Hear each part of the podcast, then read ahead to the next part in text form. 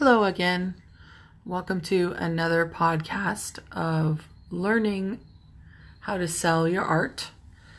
So, today we're going to be talking about um, the best ways to sell your art um, quicker. So, I find that going into community groups that sell things, um, there is a good chance that you could sell your painting there, but you'd have to bear in mind that you have to be reasonably priced.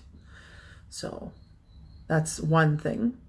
Also, another thing to look out for is being able to make prints from your paintings. So if you have paintings, it's took you a long time to do, and you really don't feel like selling it for, you know, $20, you know that this took you, you know, 20 hours or more, and you really want to sell the painting for what it's worth, the best thing to do is to look into selling the prints. And a helpful tip is the more prints you sell, the more valuable the painting is.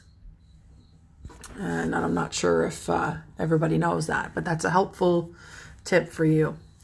Um, we last time we talked about Talenthouse and how, you know, um, getting your art out there by doing competitions. Um, if you look out for other art competitions uh, in your community, that is an awesome way to get your art out there as well.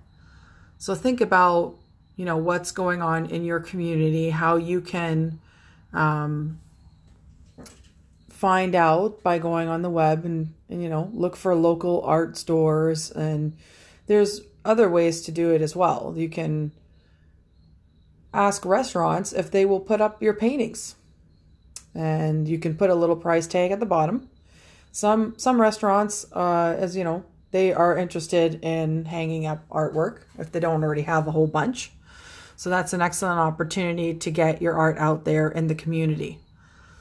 So, just a couple of things um, to share with you so you have an idea of things to look for. So next time I'll probably be talking about um, Etsy, uh, the shop versus Shopify, and uh, really finding out what a good place is for you to sell your artwork for cheap.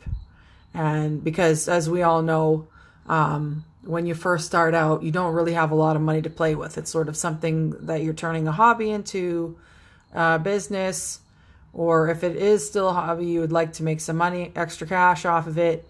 So, uh, next time I'll be talking about uh, the differences between Shopify and Etsy, and uh, you know, you can decide whether or not you like either one because I know some people like different different shops but I'll just give you my version of, of because I have had experience with Etsy, so I'll be talking about Etsy a little bit more than Shopify.